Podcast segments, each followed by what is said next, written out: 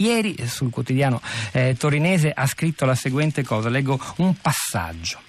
Per decenni abbiamo vissuto un'esistenza scissa, abbiamo abitato due case diverse, la casa mediatica infestata dai fantasmi della violenza globale, a partire diciamo più o meno dall'11 settembre 2001 soprattutto, e poi la nostra casa reale che per quanto modesta era un luogo di pace. Quindi le immagini del terrore diffuse dai media e una nostra quotidianità lontana, eh, per fortuna, da quella violenza. Ora questa scissione si è, dice Scurati, ricompattata, eh, come a dire eh, i media avevano ragione.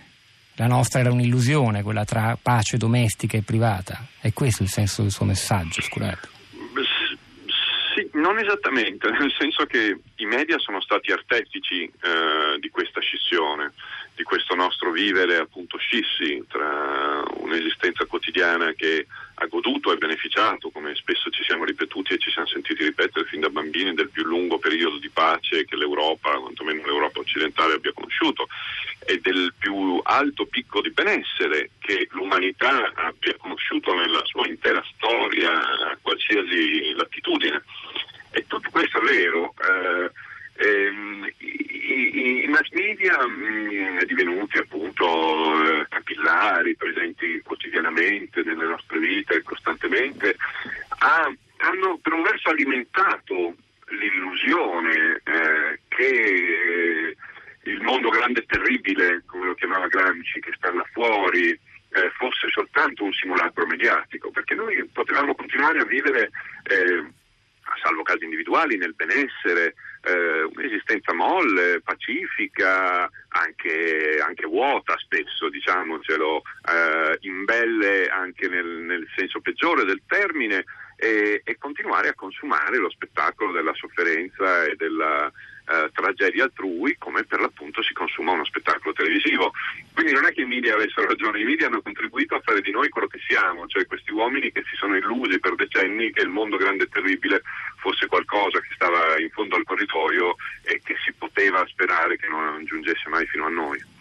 E, e, poi invece adesso cosa è successo? Cioè davvero, perché lei a un certo punto c'è un altro passaggio critico e molto interessante nel suo pezzo, che non so se riesco a ritrovare mentre parlo con lei, se no vado, vado a memoria. No, eccolo qua, eccolo qua. Eh, dice, mm, chiediamoci allora di fronte a questo scenario, questo uh, irrompere nella nostra quotidianità, le partite di calcio, i concerti, addirittura i concerti dei più piccoli, il terrore, la paura, la violenza, che cosa possiamo fare? Cosa possiamo fare contro la paura? A proposito, cioè il primo sms che è arrivato stamattina era di un ascoltatore che diceva io non ho paura paure, neanche voi dovreste averne.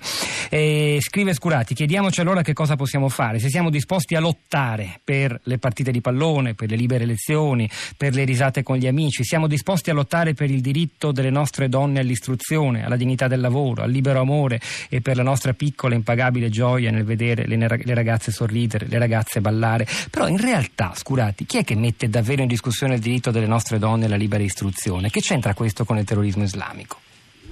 l'Islam radicale. Ma sta, cioè in realtà queste libertà stanno progressivamente aumentando sempre di più nella nostra società. Stanno pro- bah, in, intanto sul fatto che stiano aumentando, eh, io avrei qualche dubbio. Eh, hanno conosciuto una fase di espansione eh, Parlo di vincoli morali, eh, al di là delle disuguaglianze economiche che impediscono a tante persone di fare tante cose, però in termini di vincoli morali, l'uguaglianza percepita tra uomini e donne, i valori che si diffondono tra i più giovani, tra i millenni e i post millenni, insomma c'è una, un trionfo del liberalismo e anche del tutto sommato della, eh, del lasciare a ciascuno fare un po' quello che gli pare negli ambiti della vita, o no? E questa è la nostra gloria è la gloria dell'Occidente. E, e chi, la, chi, la, mette in dubbio questa gloria? Diciamo? È in pericolo? La mette in dubbio e l'attacca con violenza feroce e vigliacca. Eh, il, come vogliamo chiamarlo, il terrorismo islamico, eh, l'estremismo islamico, innanzitutto.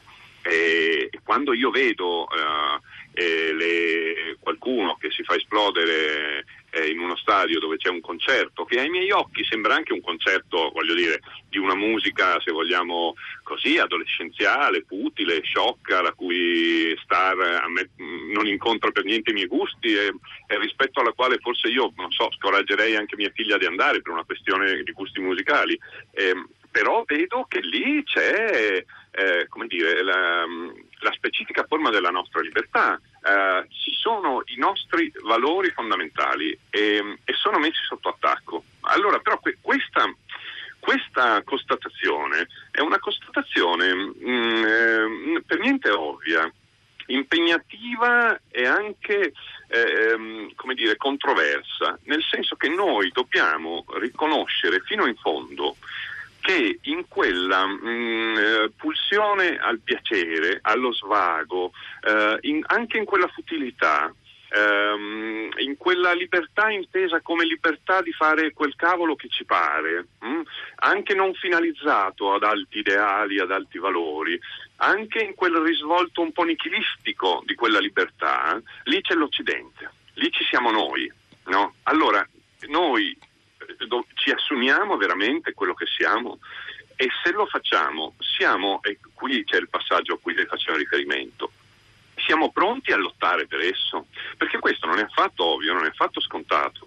Eh, la reazione l'onda di reazione emotiva che dilaga sui giornali e tra la gente. Di solito eh, non lambisce l'impegno o lo lambisce appena, non investe il senso della lotta, come eh, titolava Michel Houellebecq, un grande scrittore e intellettuale nichilista europeo che si è trovato nel mirino, diciamo così, eh, di, prima indirettamente e poi direttamente eh, dell'attacco del terrorismo islamico.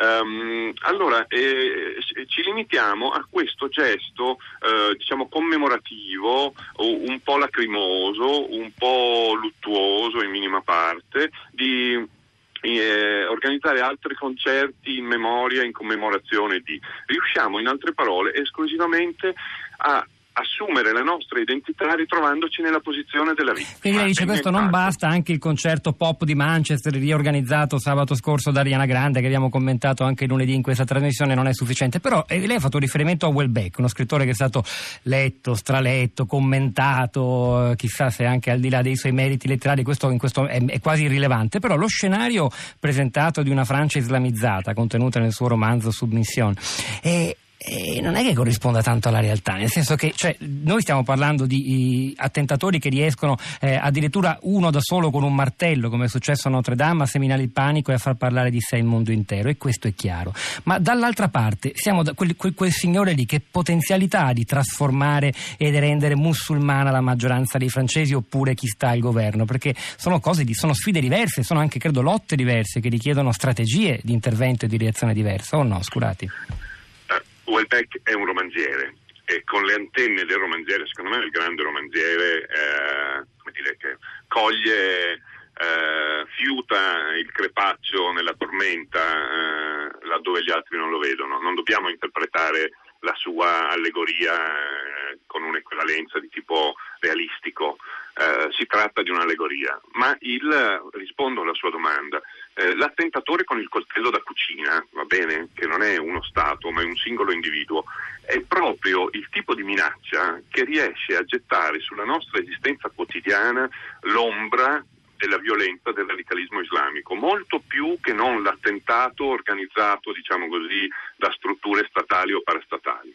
È ciò che fa precipitare al suolo, diciamo, è veramente quello il ground zero, perché mh, esce dalla dimensione spettacolare ed entra nelle pieghe della nostra vita quotidiana proprio perché si serve di strumenti, di arnesi domestici, eh, coltelli da cucina, infierisce sui cadaveri delle vittime a terra in un corpo a corpo, non è più un'immagine che si distacca da noi in un evento spettacolare.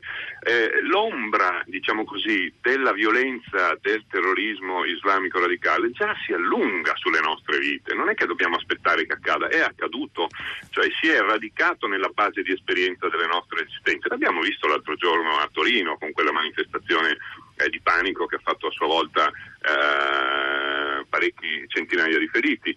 Um, non è qualcosa di là da venire, è già nel nostro orizzonte esistenziale.